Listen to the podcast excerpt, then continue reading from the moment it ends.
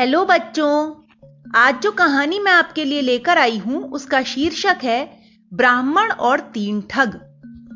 बहुत समय पहले की बात है, किसी नगर में एक ब्राह्मण रहता था। उसका नाम था मित्र शर्मा।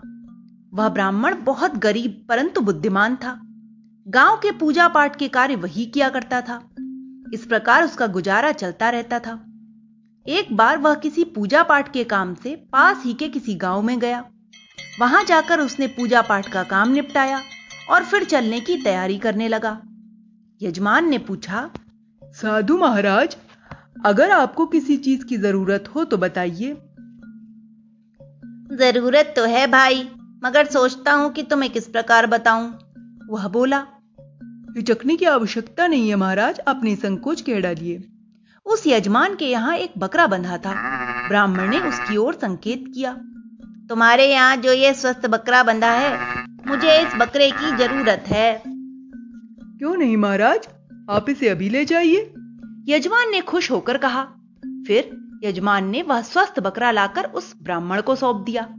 बकरा बहुत चंचल था। ब्राह्मण के खींचने पर भी वह आगे नहीं बढ़ रहा था। इसलिए ब्राह्मण ने उसे उठाकर अपने कंधे पर बैठा लिया और आगे चल दिया। जंगल का रास्ता था। ब्राह्मण बकरे को लेकर जंगल के रास्ते से अपने घर की तरफ़ जल्दी जल्दी जा रहा था। शाम भी होने वाली थी। सूर्य आधा छिप चुका था। तभी रास्ते में तीन ठगों की नज़र उस ब्राह्मण पर गई। वह उस जंगल के रास्ते में छिप कर बैठ जाते थे और आते जाते लोगों को ठगा करते थे। उनका रोज का यही कार्य था। वह किसी न किसी को रोज ठगते थे। जब उन ठगों की दृष्टि ब्राह्मण पर पड़ी उन्हें ब्राह्मण से बकरा छीनने की बात सोची।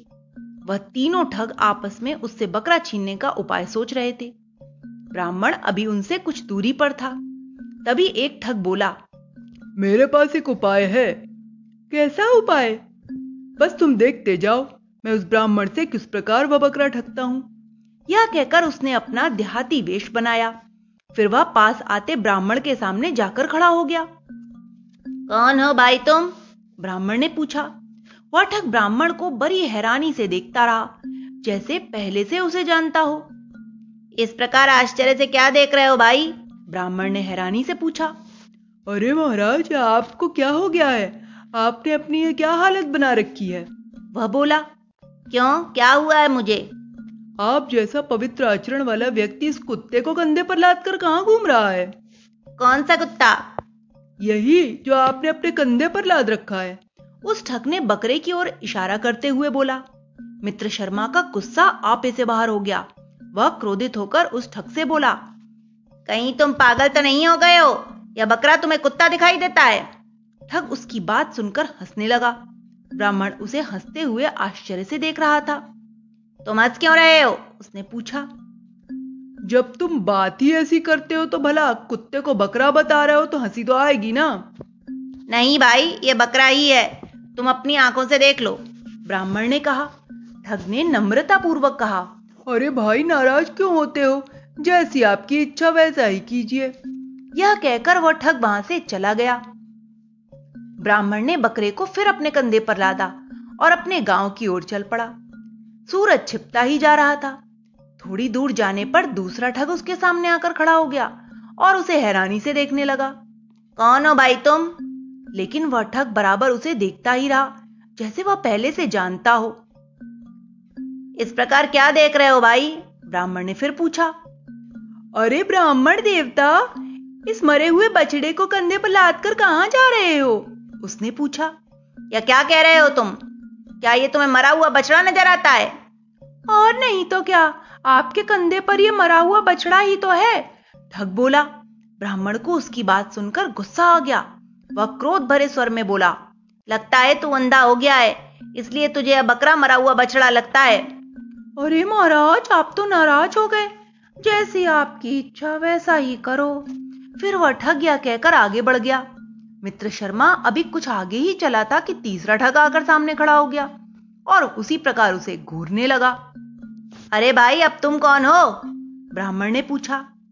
छी छी छी, महाराज, ये अपने कंधे पर किसे लाद कर ले जा रहे हैं? वह बोला, बकरा ही तो है। ब्राह्मण ने कहा, तुम जैसे ब्राह्मण हो, महाराज, गधे को कंधे पर उठाए घूम रहे हो। ठग बोला, या तुम क्या कह रहे हो? मैं ठीक ही तो कह रहा हूँ, महाराज, इस प्रकार तो लोग आपकी हँसी उड़ाएँगे। वह बोला, अब तो ब्राह्मण दुविधा में पड़ गया।